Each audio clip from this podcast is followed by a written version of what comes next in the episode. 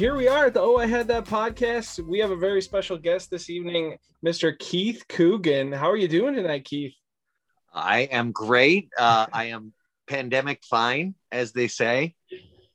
Trying to muscle on with um, as much as you can from the before time to after the bang bang. Um, when I, sorry, I'm a huge Rick and Morty fan.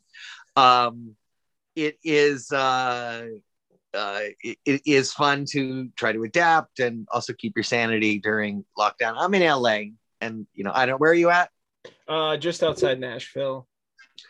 Yeah. So um, here it's just been, you know, it's a really, really big city, and and I have to admit, even though most of the time people were locked in their little boxes, and then they get into other boxes and they spend an hour commuting Yeah. on the freeway, so that's not very social.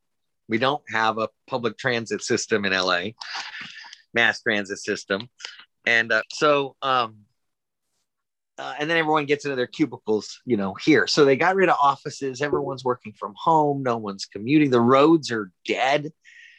And, uh, you know, nine out of the 10 things that you want to do eat in a restaurant, go to a movie theater, things that are very LA. Um, you know, we haven't been able to do four a year. So it, it has been tough, but, uh, but I'm pandemic fine. How are you? good, good, hanging in there. So things in LA are still closed down, haven't really like opened up much at all, or Yeah, they are projecting we could do um, movie theaters again in some areas at 25% capacity, and that's pretty exciting. I'd love to get back into a movie theater. yeah, that would be fun.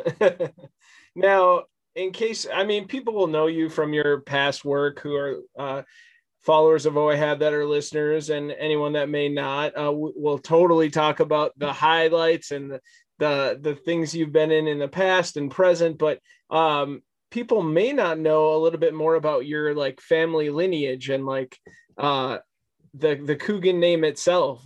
Maybe we could talk a little bit about that and um, what brought you to the point where then you're in show business. Great question. Uh, so the family, uh, I am, I guess, fourth generation of entertainers.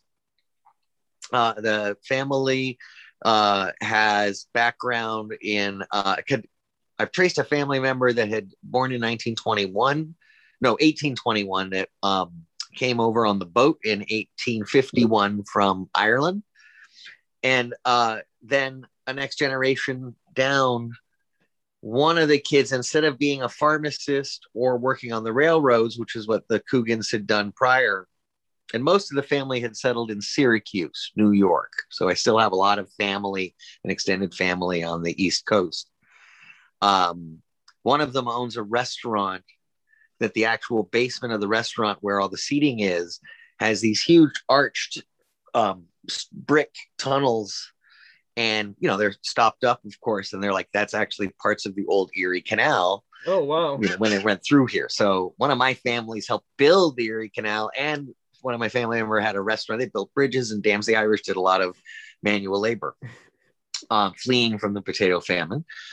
Um, and then one of the family member decided to become an actor and go to uh, new york and broadway and so that was my great grandfather who went to vaudeville.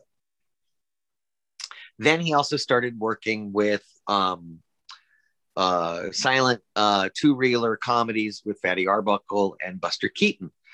And his son, my grandfather, was born in a trunk. My great grandmother was in vaudeville. My great grandfather was in vaudeville. And so as soon as a kid is old enough to you know stand on stage they'll get him out sing a song or do a speech or dance or something. And if the kid has no talent then it, they'll hold an american flag and walk across the stage while they play yankee, yankee doodle dandy. This is like vaudeville tradition. So uh, my grandfather is four um, little Jackie Coop, Jack Jack Jr. or I guess they called him because there was Big Jack and Little Jack. So Big Jack is my great grandfather and Little Jack is my grandfather. Um, Chaplin sees the Coogan Act uh, at the Orpheum Theater in downtown Los Angeles, and um, sparks the kid. And he sees an opportunity. He sees a kid that could do the job. possibly.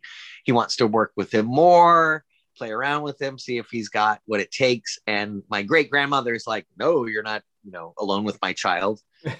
Everyone else has to kind of convince her it's okay. It's Charlie Chaplin. So uh, Charlie had not done a feature yet. He'd only done the two reelers. So this is his first feature. It was six reels, which is about an hour.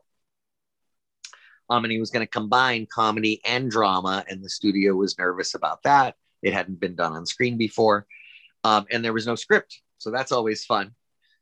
Um, it took a year and a day to make, and then was released. Uh, the kid was an international success. And the great thing about silent films is you can just take the title cards where the dialogue is and translate that into local languages. So it's a film that was enjoyed around the world. Uh, and in the post World War One environment, there were uh, uh, orphans uh, in the world that symbolically were adopted through my grandfather.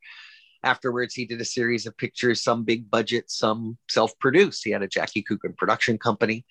Uh, you know, in single-digit age, he's uh, making millions of dollars of earnings in merchandising and film production and distribution. He's friends with um, Mabel Normand and uh, um, Mary Pickford and Douglas Fairbanks and Rudolph Valentino. And um, uh, the family was still friends with the Arbuckles, had been invited to San Francisco that weekend and did support Fatty during his um, subsequent troubles after he was um, basically summarily booted out of Hollywood. Fatty Arbuckle did return to direct films under a pseudonym, and a lot of people didn't know that. Uh, and our family had its own scandals. Uh, one of them was when my uh, nearing my grandfather's 21st birthday, there was a car accident that killed everybody in the car but my grandfather. So it killed my great grandfather, a writer for Jackie Coogan Productions, a ranch hand, and Junior Durkin, who was mm. my grandfather's co star in the talkie versions the first talkies of Tom Sawyer and Huckleberry Finn. Wow. Um, and so Junior was killed. Uh, my grandfather stated that his father died in his arms, basically at the side of the road. The car went off the road. Um, and so that was, you know, a tragedy. Also, then he turns uh, of age, and my grandfather goes for his money. He's supposed to have a million dollar ironclad um, trust fund, trust account and they'd estimated between um, three or four million dollars. Uh, adjusted today, it's about sixty-two million dollars of earnings. And um, what was left was um, uh, about one hundred and twenty-six thousand dollars, which was then split between my grandfather's attorneys and my great grandmother's attorneys. So basically, my grandfather sued his mother mm. and uh, lost in court um, to the effect that there was no law saying that a minor is entitled to any of their earnings. Uh, any minor's earnings is community property of the household and goes right to the head of household, who then determines how it's spent. So that law uh, was changed uh, the next year. California introduced the uh, Coogan, the Coogan Act, the Calif- child labor law for kids in the entertainment industry, and it, it just established working hours and conditions, safety measures, and um, also made it so that children were beholden to a contract. Because in California, if you're under 18, you can sign a contract, it's just not enforceable. Mm. They said that if a nine year old says they're going to do a television series and then they don't show up to work on Monday, there is a financial repercussion for that. It's been a, you know updated over the years to encompass television and um, new technologies where we can actually take the money and siphon the 15% off into a trust fund it's a block trust account set up in the underage actor's name, and the parents can't touch it. So that seems to be working to get more kids their money. Yeah. Uh, and he was also then, as he fought in the war, he married Betty Grable. Um, he then was Uncle Fester on the Addams family. And he also did a bunch of other television appearances, guest appeared on Brady Bunch and Partridge Family and Wild Wild West. And um, so there was a family legacy to live up to. My grandmother was a showgirl. She was an Earl Carroll girl. And my great grandfather, my grandfather had married Betty Grable, Anne McCormack, who was a dancer, showgirl, uh, Flowers Parry, who was a showgirl actress, and then my grandmother, who was a dancer, comedian. Um, uh, and so there was a theme with my grandfather's taste in women. so my, on, my, my on, family on with the show. On with the show, he would say. exactly. It was we grew up in a carnival where there's this very specific small group of people that you know when people come over for drinks or a barbecue or you go to visit other people's houses they speak in a language that nobody on the outside can understand what's going on and they all have a shared experience of unshared experiences they all have these very unique crazy stories of you know for them it was being at the beginning of the entertainment industry altogether for film and tv and uh and also just the drunken druggery. Really honestly my grandfather was arrested for marijuana possession in malibu in the 50s yeah. Of all And it was places. a big scandal back then. But when you say they all have uh, highlights and stories of that uh, world and business they were in, I mean that brings us to yourself. And one of the reasons I would wanted to talk to you because you were also a big part of not only the the 80s but the 90s and uh, those are the time frames that we really love at oh i had that. And our listeners enjoy partaking in that nostalgia and walking through it. So i was excited. I mean i've been lucky enough to have met you a few years back now. And uh, been in touch uh, over the years and I, I love to have this chance to have you on the podcast and talk to you tonight so um, i even uh, i did my research keith and i went back and and looked at things I may have missed over the years. Even like early on, we we had some Mork and Mindy and Love Boat and some uh, classic television that you took part in, uh, leading up to your uh, run in feature films. What what do you remember of those those uh, classic TV shows that you were a part of? Are there memories that stick out, or but it started with commercial television was all encompassing uh, when i was growing up in the 70s they had changed FCC regulations. They'd allowed for heavy advertisement to children during certain hours. That way, we had the Saturday morning TV block of cartoons and commercials and toys. And also, after school, you'd see commercial programming for kids, as well as animated shows and um, uh, after school specials, you know, designed for uh, children to watch. And of course, great stuff on PBS like Sesame Street and Electric Company and Zoom. Um, so I I started in commercials and I got to work with Ronald McDonald and Snap Crackle Pop and Dig'em and you know uh, uh, Mrs. Um, w- uh, Mr. Whipple Charmin and uh, uh, do uh, you know pr- products like Texaco and Ford and um, Pillsbury Doughboy. Um, introduce products like the Shamrock Shake or the um, KFC. Kentucky Fried Chicken was introducing a um, biscuit, a temporary, only available in some regions sourdough biscuit. And uh, obviously, you can still get your biscuits today from KFC.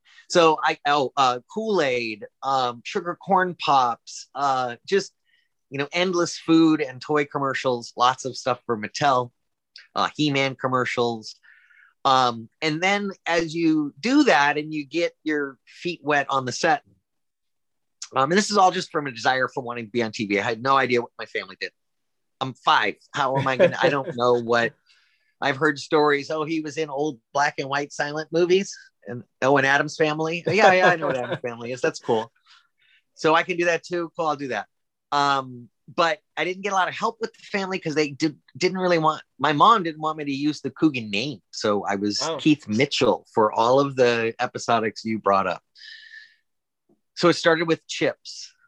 I got cast in it was basically a non-speaking role in Chips, and it turned into improvise on set, say a couple of lines. It turned into a few jokes they remembered me. They brought me back for another episode of Chips. Um, this one was with uh, Bruce Jenner. Uh, I believe there was a contract dispute between Ponch and John or something, and so they they were bringing on like Bruce Penhall and other characters to try to Bo and Luke Duke You know, the Dukes of Mm, Hazzard yeah. brought on the cousins. So whenever you see like characters rapidly change on the show, it just could be either a salary dispute or a conflict or something like that. Um, so uh, then it moved into I did uh, some television series, Mackenzie's of Paradise Cove with Clu Gulager, and um, some great movies of the week. Um, uh, Jane Alexander and Gena Rowlands and Clu Gulager in uh, A Question of Love, which was about uh, two lesbian moms who were being sued for custody for their kid by the dad who said that's an Oh. unfit household. This was in mid 70s. Keep in mind that this was on television, ABC. Um, so uh, I was working with, you know, people that were very close to that theater, that John Cassavetes style. Um, Mike Farrell, I and uh, I did Battered, which was a, it also had like LeVar Burton was in that. Uh, Chip Fields, Kim Fields' mother. Um, and uh, so Chips, I wound up doing four episodes of Chips in total because the last two episodes of Chips I did, I actually played the same character, and it was um, the Brat Patrol. They had uh, mini Chips dressed up in the Chips outfits and like five kids. It was, you know, an attempt at a spin-off. And the return of the Brat Patrol, the last episode was the last episode of Chips. It was the last episode Oh, of the wow. season. Yeah. Uh, so I'm I'm a good little show killer here. I uh, also did um, Gun Shy for Apple. It was the Apple Dumpling Gang series Huh. for Disney. Uh, and in that, um, I think Barry Van Dyke, yeah. Um, also, Sara Gilbert was my sister. Uh, and uh, now, of course, the Conners. Um, we, then I did the Waltons, and that was a year. So rather than, you know, six episodes or so on something, this I did 18 episodes out of the 26 that they did that year. So I was in Burbank a lot at Warner Brothers Studios and in uh, the canyons, the Santa Monica Mountain canyons, where they shot a lot of the exteriors. Um, you know, I was out of school for a year solid. Usually, you just are out of school for the day that you work, and then you go right back to. And I went to public school the whole time growing up, uh, and then would balance between schooling on a set, which is usually one-on-one tutoring with public school, 30 kids in a class. And uh, so Walton's took me out of school for a year. And um, and then I also did Love Boat and Fantasy Island. I did two episodes of Fantasy Island, one with Bob Denver Oh wow. and Larry Storch. um, was he was Eagle Man. He was vying for his, his son's attention, and uh, I was just into the comic book character Eagle Man. So his fantasy was to become Eagle Man. That was a great episode. And I was also in a Fantasy Island Junior episode um, that was rock stars, and it was Scott Baio, his cousin Jamie Baio, Jill Whelan, normally remembered from Love Boat, and uh, myself were a rock star kid band who had lost their parents in an accident at sea, and they f- think they're alive, but to be found, their wish is to become famous rock stars, so their parents see them and then they get and get reunite with them again. I'm gonna have to find that one. that And, sounds of all, and I guess and then I did a lot of live shows, which were the Mork and Mindy, Laverne and Shirley, Silver Spoons, Growing Pains, uh, Just the Ten of Us, Raising Miranda, um, Sibs. Um, a couple of them were canceled quickly. Um, but on Raising Miranda, I got to work with a young Bryan Cranston, who was the crazy uncle on the show. Oh, wow.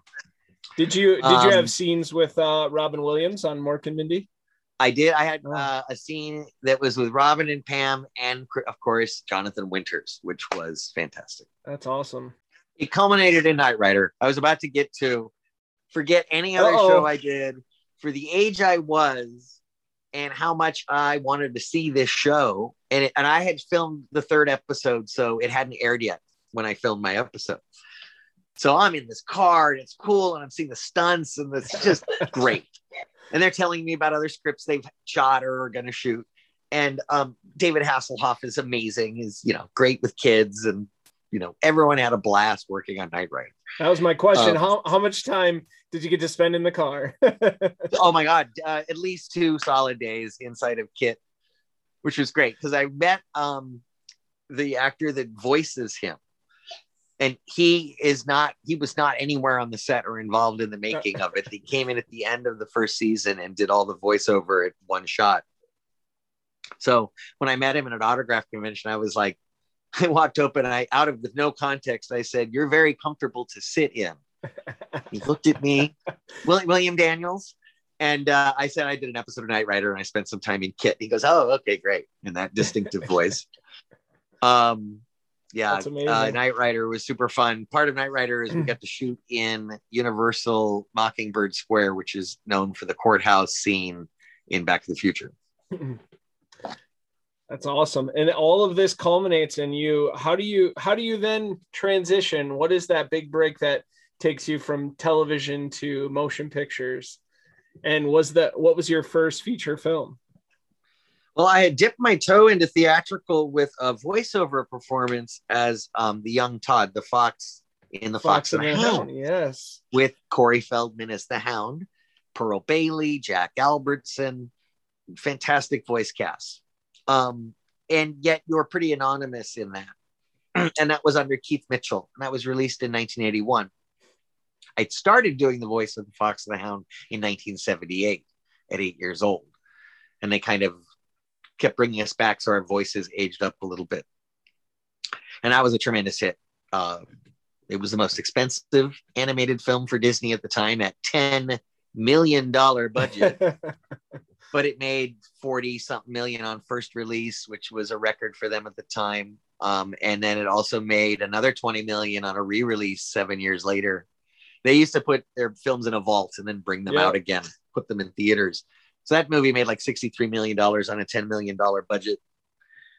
So um, I'd worked for Disney a few times, the aforementioned Gun Shy, the Apple Dumpling Gang, um, and that. And then Touchstone, which is funded by Silver Screen Partners 3, which was the most successful film finance company in existence. You got a 600% return on your money. Is because they did a string of lower budgeted films, mid budgeted films five a year uh, that had huge stars like Richard Dreyfuss or Bette Midler. You see, you'd see Stakeout and um, Ruthless People. And they also had more edgier. It wasn't the Disney brand. It wasn't Buena Vista Pictures. These aren't G-rated films, but they're not rated R. That was Hollywood Pictures. Was a third film division that Disney had, and I did one Hollywood Pictures movie um, in the Army now. Um, that usually has swearing or nudity or too much violence for even their Touchstone brand. But so Touchstone, um, I was Brad Anderson in Adventures in Babysitting. Here we are. That- Released uh, July of uh, 1987. It was filmed January through March of 1987. We did a little rehearsals at the end of 1986 in December before the um, Christmas break and New Year break came right back uh, January 3rd, maybe, and shot to the end of March, uh, mostly in Toronto a few weeks in Chicago, and then a week in LA for some special effects work. And that was a huge release. Um, uh, you know, thousand or 12, 1200 theaters, uh, did well. They expanded it. it. The box office went up. It was in theaters on average seven or eight weeks per theater. Um, it it did well for. I I don't know what the budget is. I can't really say, but um, it uh, everyone was pretty happy it made its money. It's not it didn't lose money. It's not a bomb, but it wasn't a hundred million dollar movie. And it's a um, but it, the numbers are fantastic. They're solid. And then it uh, has legs. It has a good healthy video release. And fans have told me, and this is I love hearing these things. They said that they used to go to the video store with their parents and pretend to look around for other movies and then eventually just rent Adventures of Babysitting 17 times. Or they somehow got a copy and they'd worn out their copy. So, and then it's a healthy cable play. Yeah, it's not only a a good quality film, family film, but it came out at a perfect time uh in like entertainment history for video video release and eventually cable and uh, I just I remember seeing it in all formats. We we had the videotape, uh, we eventually the DVD, and also seeing it on you know cable television all the time. I grew up with that film. It was one of my favorites, my family's favorites. So it was awesome to connect with you years ago after having all that history through my adolescence and growing up and watching you in those films. It was it was awesome, and that brings me to Adventures in Babysitting specifically because I I mean it was a great cast as well. You had so many. Uh, people who have gone on to have great careers and uh, good character actors and i mean you even see like early uh, uh, bradley bradley whitford in there mm-hmm. as the as the terrible boyfriend in the French you restaurant. You also see a screen debut of Lolita Davidovich going by Lolita David, playing dumb blonde, although she's a striking brunette in the picture. You see John Ford Noonan, a um, lauded playwright uh, in New York, whose brother Tom Noonan was Buffalo Bill in Manhunter. Oh wow! Um, and uh, can be sweet as punch, but also menacing and scary. You had Bradley Whitford. You have Elizabeth Shue, Anthony Rapp, Maia Brewton. Um, so many locals in Toronto. Toronto was kind of burgeoning as a film city, although Vancouver kind of overtook it a few years later. In the 90s, Vancouver was all the rage to shoot at. Um, so you see a lot of character actors that wound up on TV shows and uh, still work to this day, you still see a lot of the deep cast cuts showing you got uh, Penelope Ann Miller, who she had done um, Biloxi Blues, but it hadn't come out yet. So we really caught her on the brink before Carlitos Way, before Kindergarten Cop, you know, before these big hits. Um, and uh, so it was a huge, you know, undertaking, big crew, and all of the lights and the cranes and the late nights and um, tough weather shooting in January, February, and March in Toronto and Chicago. Uh, sometimes it wasn't snowy enough when we had to uh, add fake snow, and sometimes it was too snowy and we had to remove uh, too much real snow.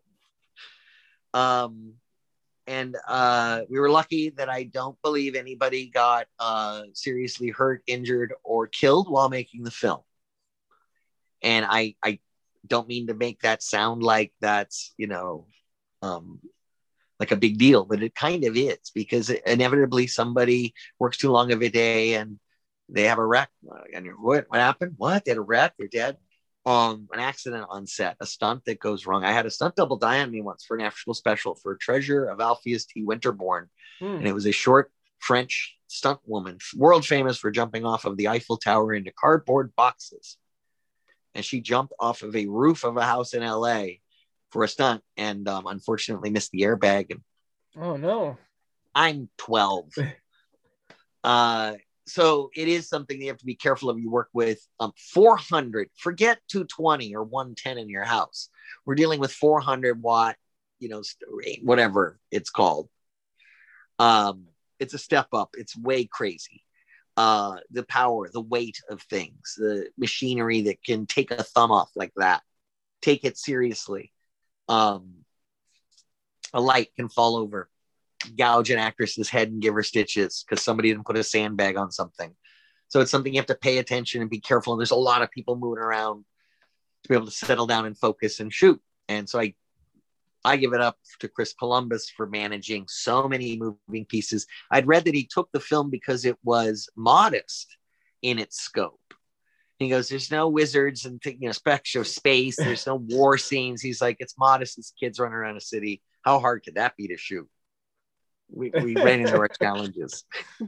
well, you see his his success laying the groundwork with that, and then eventually uh, a kid running around his house protecting it. So with Home yeah, Alone, and so. then a kid uh, running around uh, one of four houses with his fellow kid wizards. Well, yeah, he did uh, go on to Harry Potter. That's correct, right? I uh, I always forget he was the the earlier Harry Potters too, wasn't he? Yes, he's the one that secured the deal with J.K. Rowling by promising that he would only use a British cast. He would not cast young up and coming Americans with fake British accents. And she said, okay, if you stick to that. And that's why he never called me. I could see Keith Coogan as Harry Potter. uh, yeah, that I mean that film Adventures in Babysitting like uh, was big for a lot of people my of my generation and um, still like you said has legs and I still I watched it a couple of months back. In fact, I I could still pop it on at any point. And after Adventures in Babysitting, not a lot of people uh, that I would talk to growing up had seen this movie, but it's great. It's called Hiding Out, and it's with Jon Cryer. I loved Hiding Out, and I think you had mentioned to me one at one point, uh, which you could maybe delve into a little bit here. Jon Cryer had a huge part of that movie, even seeing the light of day. Isn't that correct? Yeah, I did not know at the time that he really put all the pieces together. I was just ignorant of that. He found the material and got the producers and funding and um, it. And, uh, you know, I, I mean, it really makes sense because he was definitely intrinsically hands on uh, during the process. Um, I just took that as an actor kind of taking responsibility for their work on screen, but I realized that he held far more authority than that. And part of his charm at the time and part of his I guess, gimmick, and that's why Hiding Out was even chosen as the piece, was because he could look and play younger than he really was. Fantastic, you know, and he could just capture that awkwardness so well, uh, whether he's Ducky or he's in Dudes or um, he, he just kind of embodied something that I mean, Hiding Out was an interesting also combination, a blending of genres that uh, critics had had noted they said comedy and thriller suspense. Interesting because it doesn't put jokes into the thriller suspense part. And then you forget about that during the comedy parts. And it brings them together at the end. Uh, it, you know, there's parts that work and don't work. Uh, it is a fun little experiment in tone at times. But by taking each seriously, it seems to pull it off. Uh, Bakey gets shot with the shotgun. There's good like stunts and action in it. Yeah. Um, so it was a week in Boston and then two months in Charlottesville, North Carolina.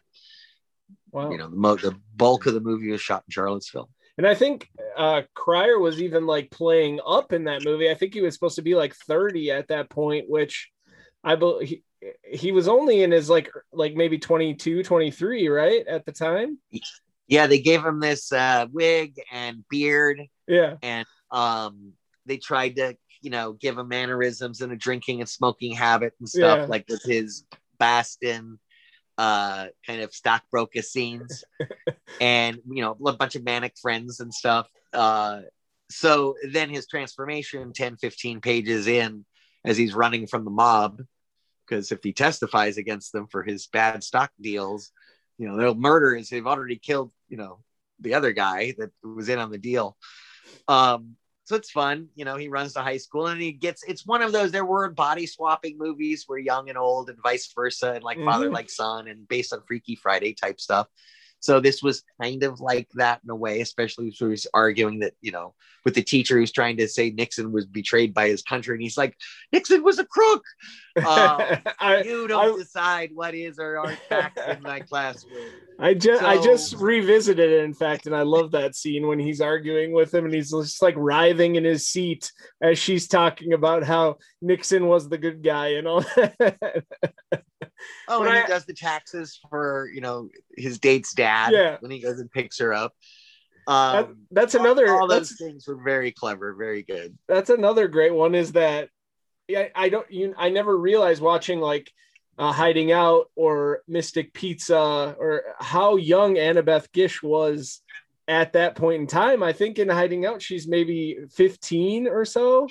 Uh, and and uh, supposed to be like 17 or so in the movie and Jon Cryer is all of like 22 23 playing 30 and he's uh falling in love with the 17 year old uh in high school. Her best friend in the hiding out. Annabeth is this beth i think it's beth ayres or beth ellers i can't remember her name but she was on a soap at the time and she was easily in her 20s you know working with this younger teenager but they're both supposed to be in the same class. But remember she was smart for her age, so she's graded up a few times. Yeah, that was part that she was such, you know, brain. She's mature, um, and so they could they could connect on that level, but they're not allowed to connect anywhere from the neck down. I know it there's handled as well as that whole idea could be handled. Yeah, at the time. The I mean, 80s they- are not known for being particularly sensitive about sexual harassment or racial issues Yeah. or homophobia or anything. Yeah. The 80s were awful.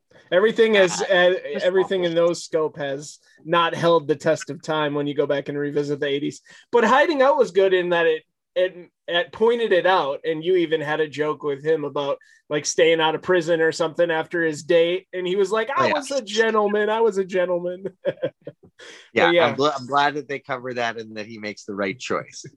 But it I don't believe there was ever a draft where he didn't.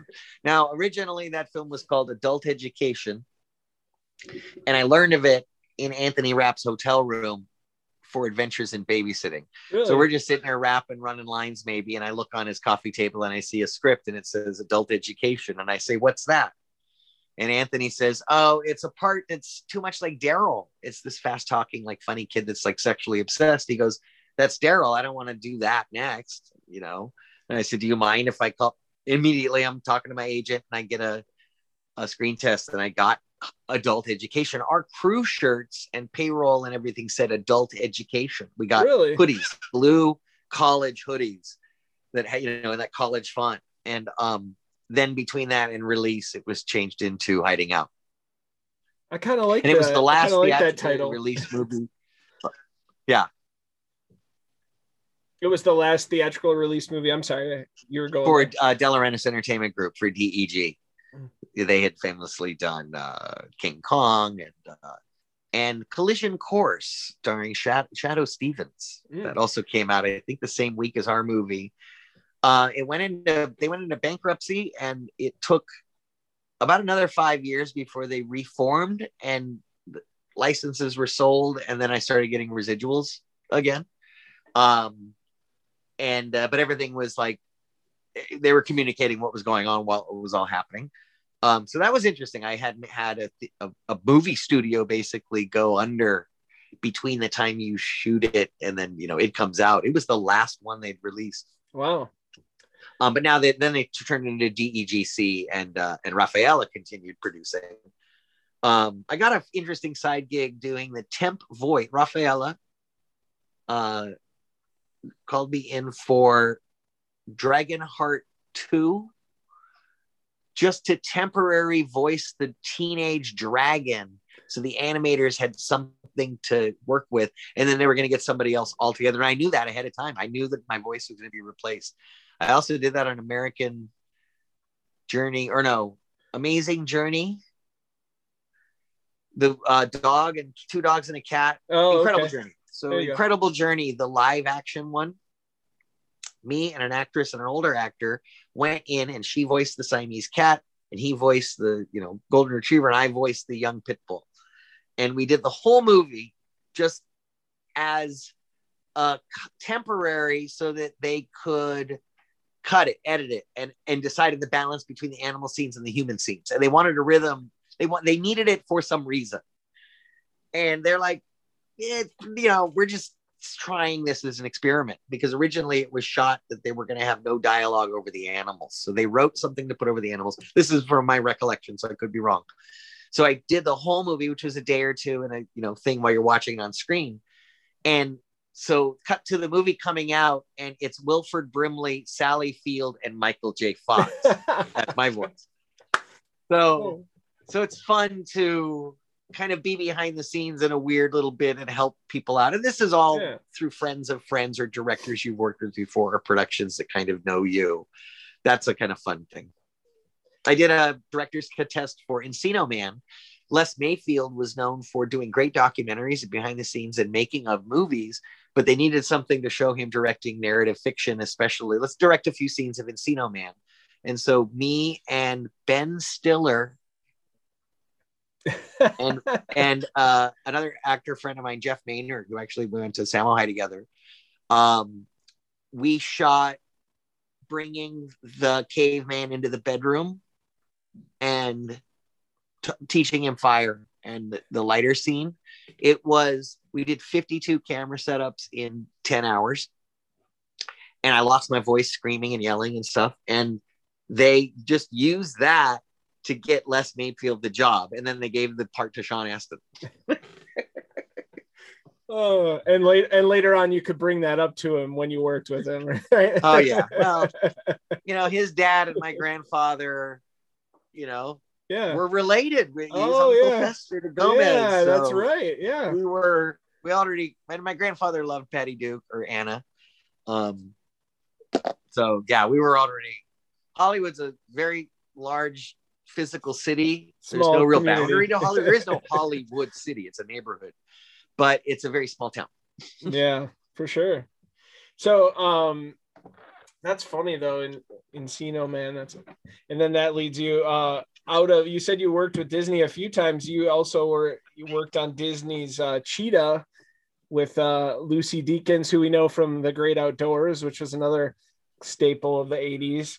and the Um, boy who could fly with oh, Jay that's- Underwood. That's right. Yeah. Um, and then of course you had some turn on TV again. I love you in 21 Jump Street. Yes, which was with Tucker Gates directing. He was 20. Yeah, I think he was 20. He was the youngest director of a TV show at the time, wow. I think. And he continues to direct today. Tucker, what's up? Remember me? but So the thing about that episode is what it was an Ioki episode. There was no Johnny Depp in the episode because he was um, in the southeast shooting Crybaby. I think he was in Maryland shooting Crybaby. So oh wow. um, they did an episode focused on Ioki, and Dustin Nguyen did an amazing job. And all of my scenes were mostly with Dustin. That's great. Now- also, I knew the Deluises just from the neighborhood because I grew up in. I grew up in the poor part of Malibu. So Malibu, Santa Monica, the Pacific Palisades, Hollywood, Beverly Hills, Bel Air, you know, Eagle Rock, Pasadena, it, Hollywood Hills. It's really all one neighborhood. Do you have a pool? Boom, you're in a certain. Cl- There's a weird thing in LA. What's your car like? What's your house like? What neighborhood do you live? in? As soon as you say you live in Malibu, they let you into all the other neighborhoods. Free pass. Yeah. So when you were more uh, growing up in the 70s, then you definitely had to be a Star Wars kid, right? I was, I was at first, I was of course a Star Trek kid because it was on my nine-inch black and white TV growing up. I would love Star Trek, and and I knew at even six or seven years old when that was a re-edited pilot. I'm watching and I go, you know what? That's that's footage from the other one, and that's a recast. Oh, I know Gary Lockwood. Oh, and he was Malibu resident. So it, it's weird when you kind of know the people on TV and then you know the backstories too. Um, and also instinctually, you'll go, she was cast because of her rack. That's why she was cast. Um, and you pick that up.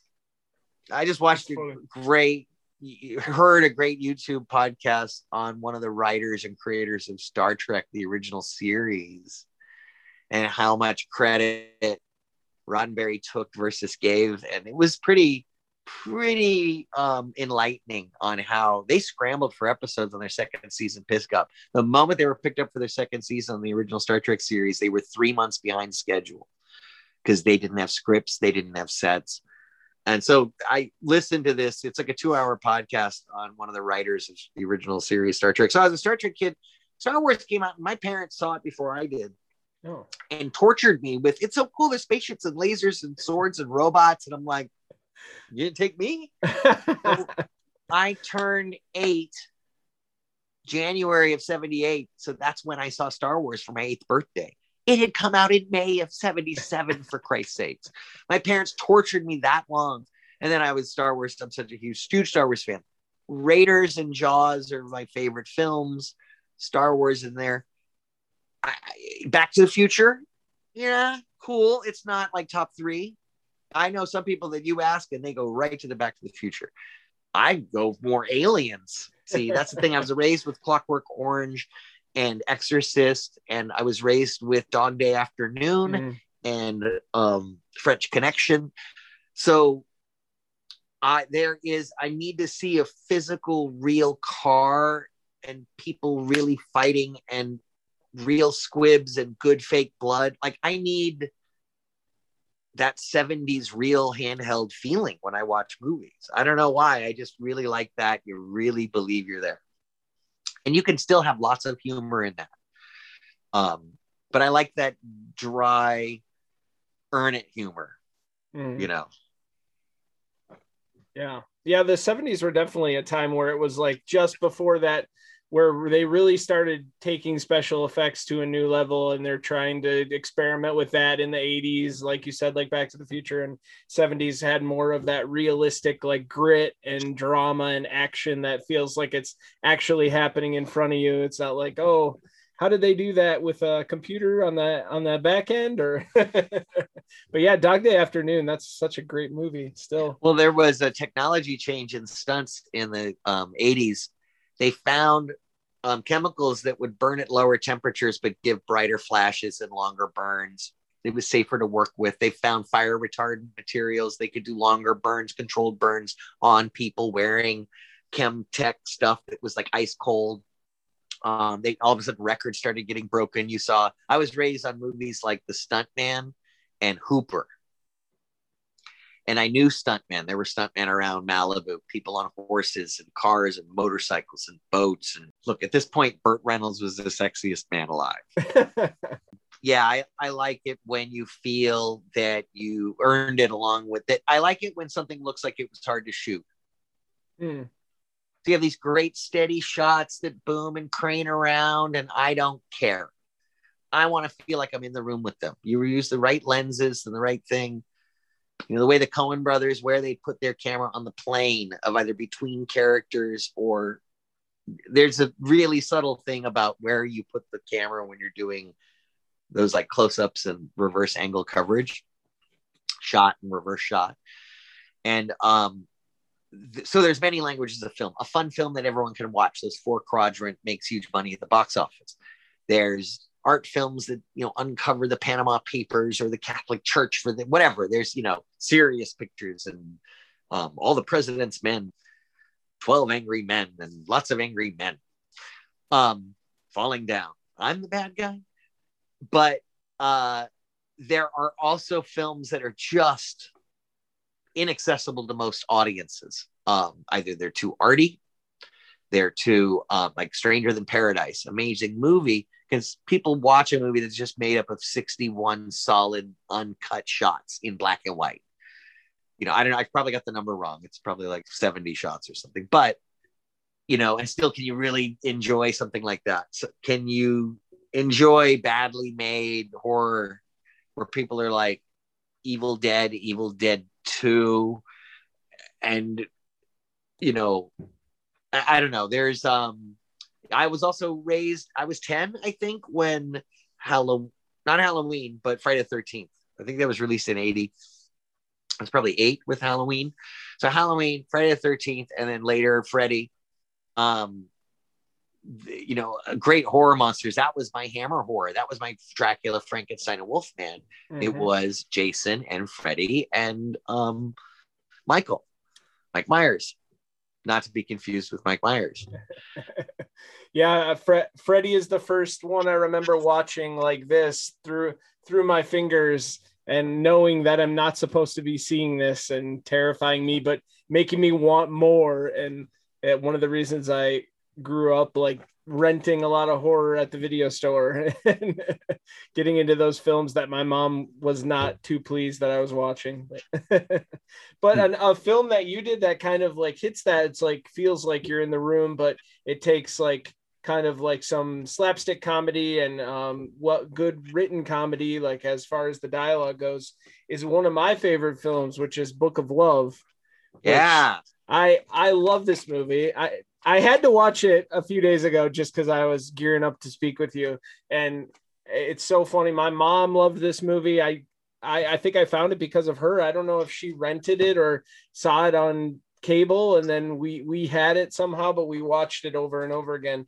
Do you have any stories of filming this? Now you're t- teen you're playing teenagers in the 50s, which um I had no touchstone for as a kid, like growing up in the early 90s. I was like, what's that like? Like, but it, it's a great film. It spoke to me then just about adolescence and uh coming of age. Like I think you're it's four buddies all trying to like get that first uh first love, so to speak, under their belt. like, kind of kind of like a precursor to what we would see without as much of a dirty edge as like an American pie or like kind of could be compared to a Porky's, but it didn't go to that like total line of like raunch where it was more just like uh well written comedy and it, you could watch it with your parents as a as a youngster.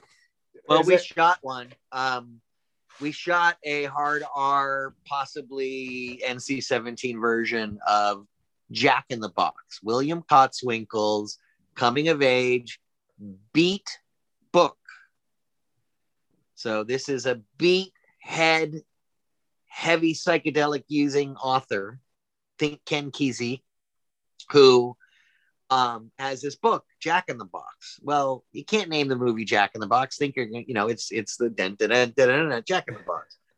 So you can't do um, that. You can't name it that. So they went through the Great Pretender.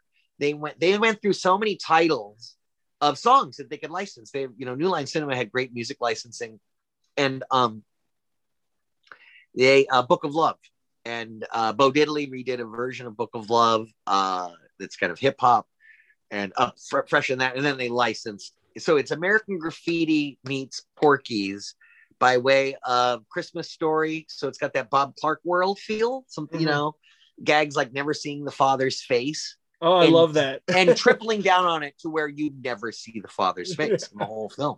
He's always fixing the sink or behind the paper or whatever. Um, every little thing you'll notice in that there was more of, and everything that might have pushed a raunchy edge, we actually shot a little further and then was trimmed back in ending. Well, I think I think it was ultimately a, a good blend of everything. I mean, I enjoy it. I think it's a great movie. I don't know that I I'm left wanting more of the like adult humor or anything. I think it was like a perfect blend of those.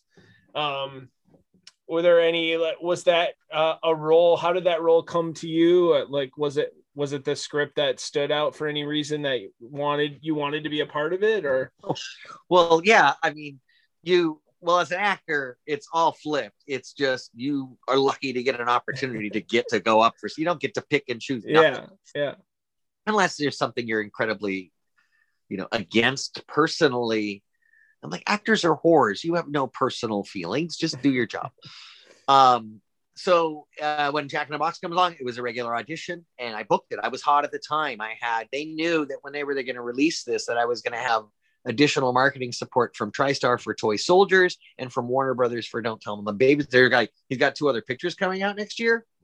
Book them, and um, and Chris Young. We've got High School Prom. You've got uh, Max Headroom great outdoors. Chris Young is, you know, also hot, hot commodity. Mm-hmm. We're already friends.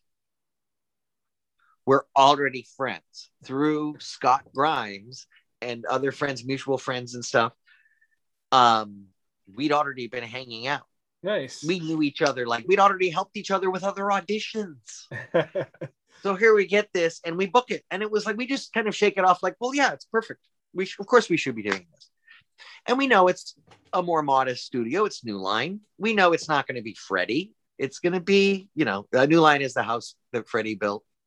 Um, and but Bob Shaye, the chairman of New Line Cinema, this was his directorial debut. But he hired a producer, Rachel Talalay. She's directed Tank Girl. Um, and so it was funny to have to see Bob want to keep shooting one night when it's costing a bunch of money and have Rachel, who he hired, and she go, Bob, you got to shut it down. Let's go home. And he'll go, No, Rachel, we're going to go one more. And she goes, Why the hell did you hire me then? That was always fun. But I know that they've continued their relationship. Um, she directed Freddy's Back Nightmares, the one where the Mario Brother kid gets eaten. Oh, uh, Freddy's back. Freddy's dead. Fred, one, Freddy's dead maybe. I wish I knew her. She also directed uh, some groundbreaking Doctor Who episodes, tons of television. Um, she directed Babysitter's Guide to Monster Hunting, which was on Netflix recently. So Rachel was my neighbor in Santa Monica as well.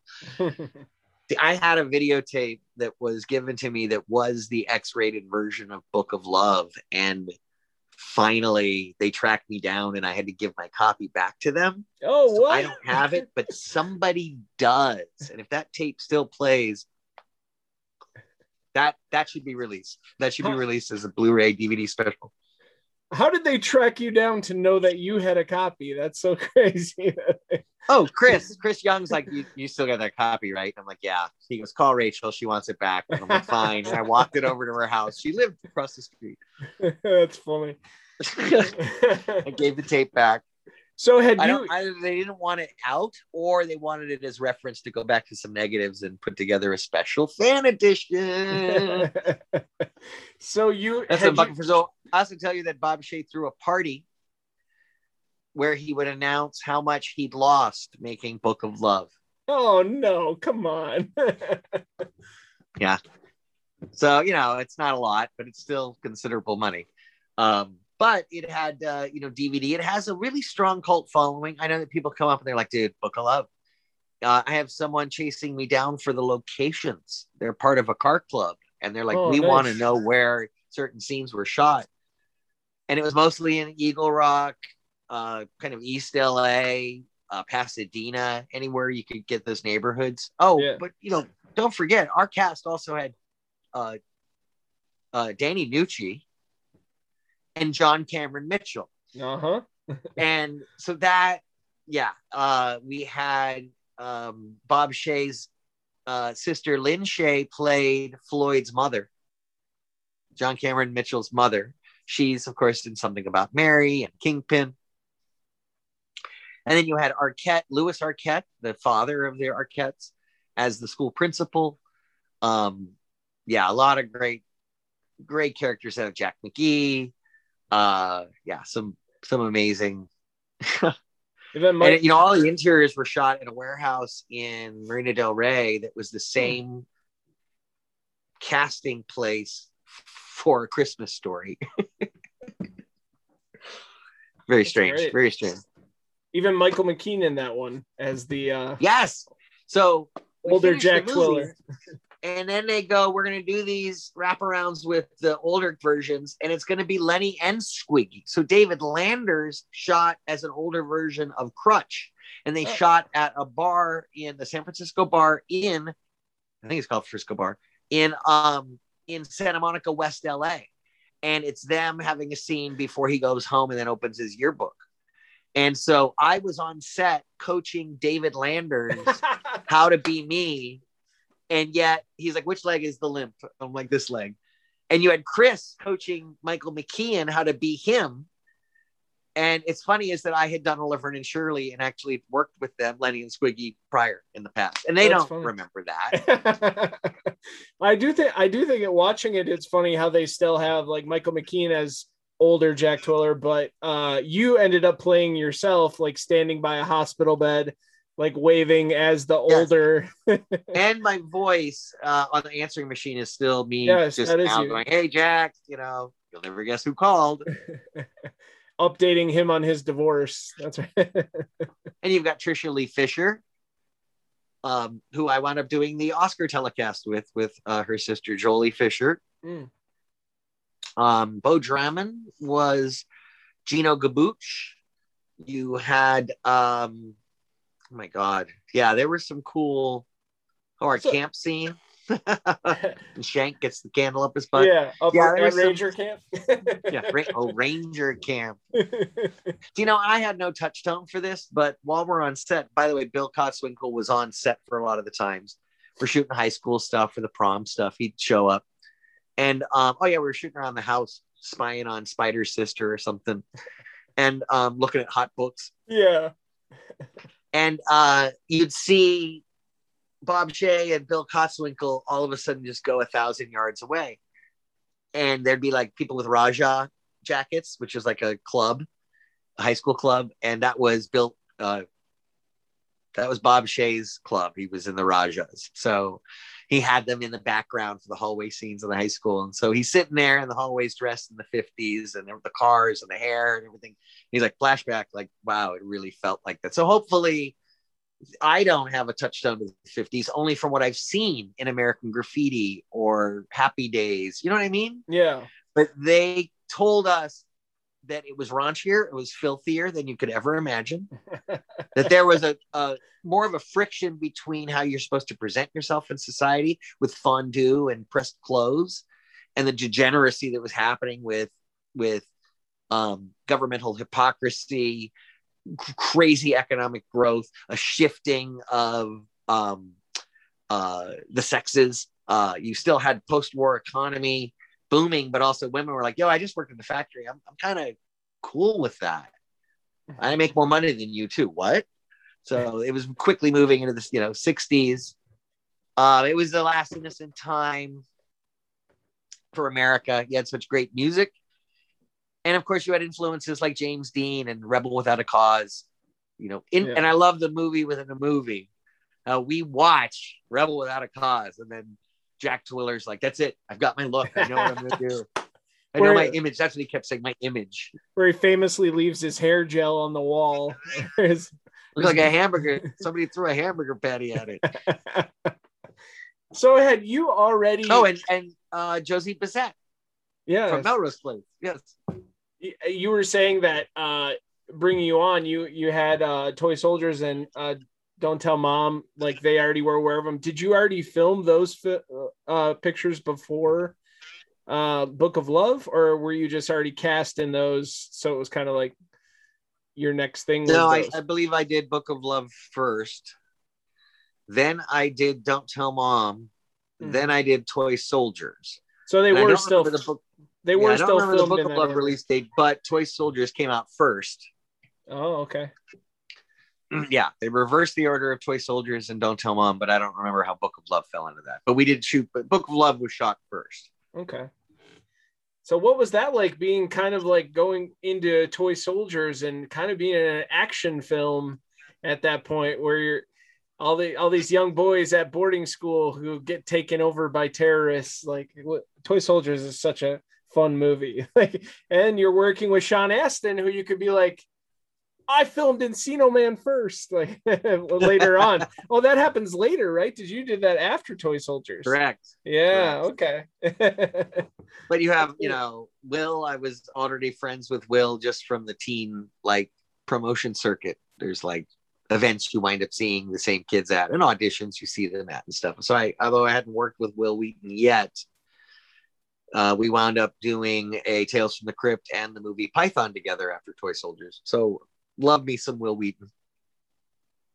And um, uh, also Shawn Phelan, who played Yogurt in Toy Soldiers, he's passed now. He had a car accident and was uh, comatized and then mm. passed away uh, decades ago. But um, uh, he will be missed.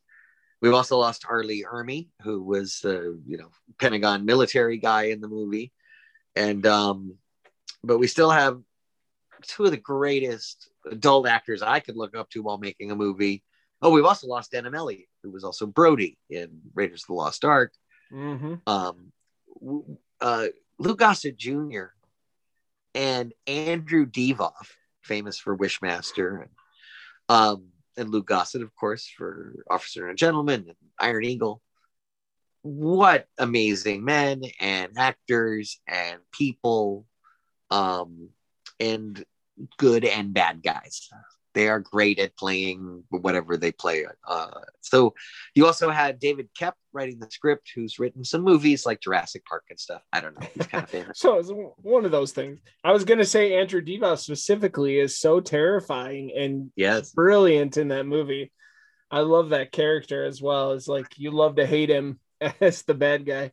Um, he he brings just enough out of control son that's in over his head that has these anger like temper tantrums and that he's not as even tempered as his father was.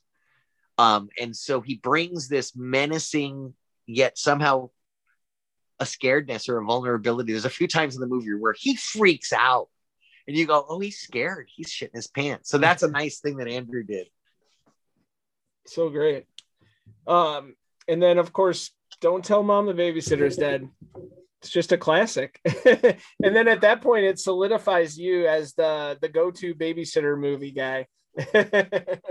yeah, it does, and that was a they uh, sprung that on me as, as when we shot the movie. It was called The Real World, but they had the series coming out, and uh, so they renamed the movie uh, mid shoot. We were in the middle of shooting when they said you have a new title. Oh, funny. I like the title though; it's great. and I went, wait a second. I, I a few years ago, I just did a babysitting movie. Oh man, never mind. So mid movie, MTV says we've got this reality show called Real World, and you can't name your movie Real World. And it was supposed to be Working Girl meets Secret of My Success oh, type really? of, you know, she winds up in a position that she's kind of bluffing her way into. And uh, the studio liked the family stuff and wanted to do that. So they're like kind of adding more family scenes. And um, the writers were just involved all the time and wrote every single line of dialogue together. And I think that's why every other line in Don't Tell Mom the Babysitter's Dead is quotable. You yeah. can just start and all of a sudden you keep running into these just great lines. Um, all of the dialogue. So, and it was Outlaw Productions, which was, um, they had done Sex Lies and videotape at the time. They knew how to make something cheap that looked good and um, take some risks. Then you had Warner Brothers as this kind of main label that and they're like, it's going to come out in the summer. you would never do that with a small movie like this today. We get eaten alive by Marvel and Star Wars and stuff. Mhm. So, uh, yeah, mid movie, they said we have to change the name of your movie instead of the real. We we pulled. We had a you know um, Q and A session or, or feedback session, uh, and uh, we pulled thirteen year old boys. And the new name of your movie is "Don't Tell Mom the Babysitter's Dead." I hit the floor. I was pissed. I was like, no one's going to get it. They're never going to spell it the same way twice. There's concatenations and you know apostrophes and possessives.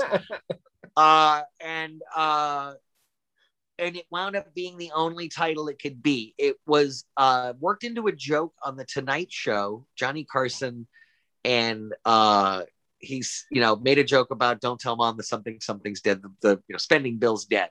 And the writers saw that they were like, I guess that it it's a good title after all if it's you know on the Tonight Show.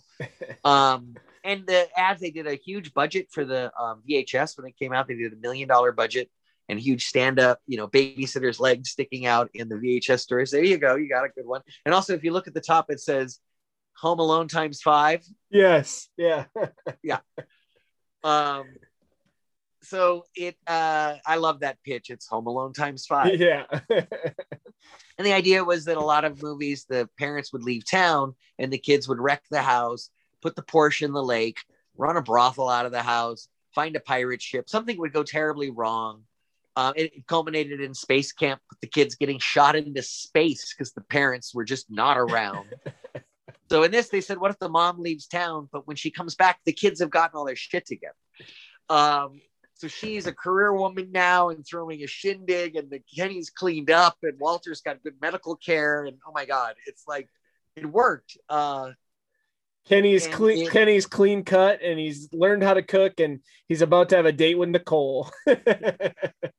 that's Kenneth now. oh yeah, okay. Get it right, Metallica breath. so great. Yeah. What and what my one question would be is that your real hair and how long did it take to grow? Uh, no, so none, none time. I uh, had finished a movie where I had a crew cut oh, um and uh so the movie at the end of don't tell him the babysitter's dead when kenny is kenneth you know i don't know go to culinary academy or some shit like that um that's the length of my real hair they shaved a little bit into my hairline so that um i took a life cast and they made two hand laced wigs that cost a, a $3000 a piece so they spent six grand on these two wigs wow. they may still be in Warner Brothers archives, which is funny. They're like, we paid a lot for those wigs, we're keeping them. Um, I want You, could, you couldn't get out of there with one of them, huh? no, I didn't. I no. That's A fun. fan, a fan may have bought a pair of Kenny's ripped jeans on eBay years ago. Hmm, I don't know how that happened. what? Come on. That's great. Yeah, so was that so you're saying it was more of a um like Christina Applegate vehicle where it was going to be like a secret of my success, but the the Oh, family is a stuff. Christina Applegate vehicle. Well, even even more so, but the family stuff worked so Yeah. well that they started changing, which is great. I love I love that dynamic of the siblings and her and their struggle with like not having any money and trying to get food on the table and the the back and forth between all of you. It just it elevated the film, I think, to make it um have that because the thing about like Secret of My Success, it has that like Michael J. Fox has that comedic slapstick style that lended itself to being able to be just in the workplace and still drive that that sort of thing home. Whereas I feel like if this was just in the workplace, we wouldn't have had the same film that ultimately we were given with um, all of you guys being featured more as the siblings, which I really love about that movie. Look at her just sit down and connect with Zach and pull open a Cosmo and be like, you know, she's just playing games, Zach. and here take this quiz. Um, you know it shows that she's growing up. And when you teach you wind up learning more than your students. Mhm. and so she's demonstrating her maturity and seeing it in front of her eyes going oh wow i'm kind of growing up. Um, and yeah that would be we would have been robbed without that she's amazing in it Yeah, it was great. You all were great in that movie. thanks Well, look at joanna cassidy Oh yeah, Who- I'm right on top of that, Rose. she gets uh, right on top of that rose more than any blade runner reference or roger rabbit reference I mean, it's just, That's- like you, crazy like you said though. That movie is just like line after line is quotable. We even ha- we even have a young David Duchovny in that movie, who's great. Bruce, head inventory clerk. I love, I love Bruce. well, I don't want to take up too much of your time here. I'm so thankful to be able to chat with you and get some of these stories and um, have p- give people, our listeners, a little bit more insight into Keith Coogan. But what uh, I know that it was great to see you in the Jay and Silent Bob reboot as Yes. Keith Coogan. That was amazing. Everyone needs to check that out. That was a great turn, play, playing a, a cool Keith Coogan.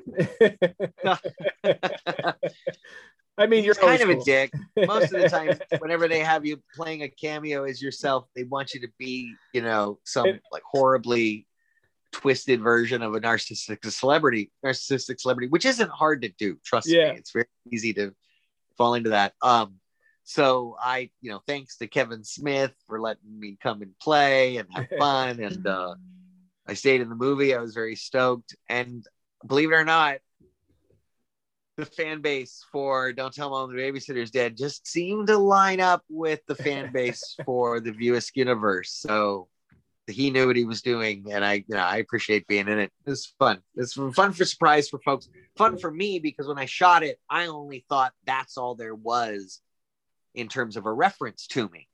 I go, it'll be a quick thing. I'm a spoiled celebrity. No Swedish fish. Fishes are done me. Great. Out. And Diedrich Bader, by the way, was amazing to work with. Oh man. So I shoot my thing and I get invited um, on a film crew. There's budget for lunches and they kind of do it per the head because it's like $26 a lunch or something. And so I was wrapped before lunch. And so um, you don't ask, it's not cool to, hey, can I stay for lunch? But I'm leaving and the um, video tap guy who, you know, is responsible giving the live video feed to Kevin so that he can watch playback what, because when Kevin's on screen, he can't see what's happening. So he goes, oh, you want to come to lunch? And I'm like, like a vampire coming into the house. Once invited, yes, you can go to lunch. So I'm eating lunch with everybody. And the and they go, um, well, that's really cool considering the setup earlier. And I go, what setup? And they go, oh, there's a whole scene with Brodie when they talk about dishes are done, you know, don't tell mom the babysitter's dead, you know, Keith Coogan classic. And I'm like, you're you're pulling my leg. And they go, no, dude, we already shot it. I'm like, no. And then I didn't know because I think they got the Chris Hemsworth stuff after they shot him against a green screen last few days of the shooting. So it was after, but they had it in the script, you know, um, as Thor hologram or Chris Hemsworth hologram. And um, you only get your pages on a Kevin Smith movie. So I didn't get the whole script. And my trailer's next to um, Pie Fucker and, and Creek. So Creek, nobody calls it Creek. Okay. Shut up, Pie Fucker. I love it. I got to see Biggs and Van Der Beek do a half an hour back and forth, giving each other shit.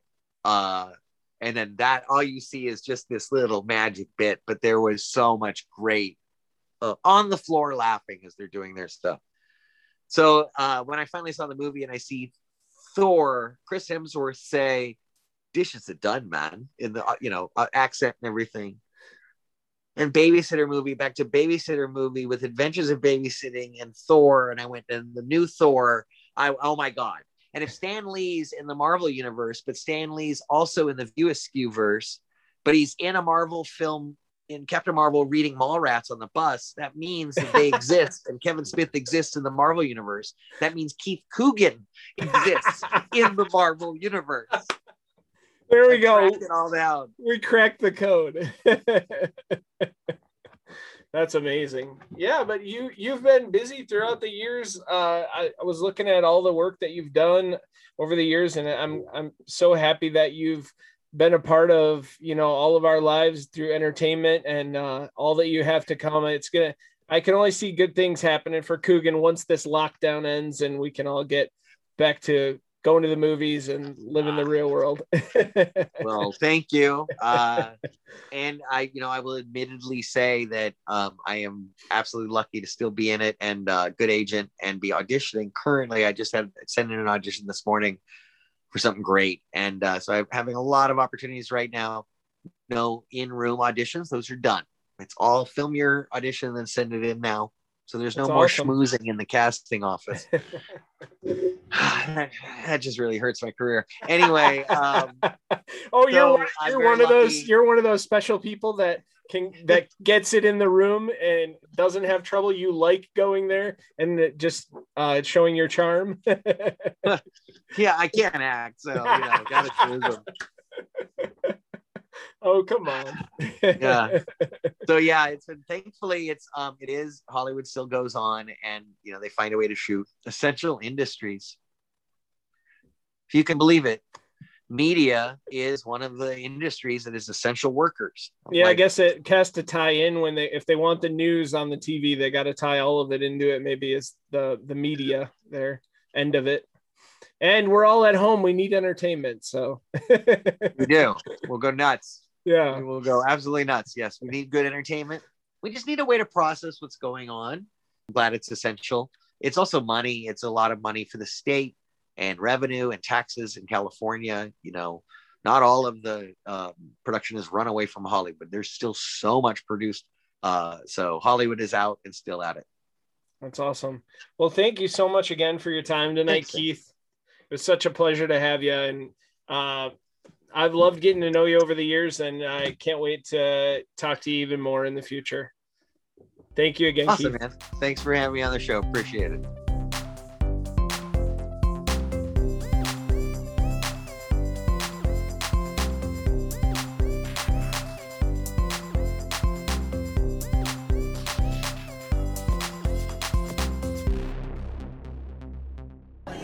Keith Coogan.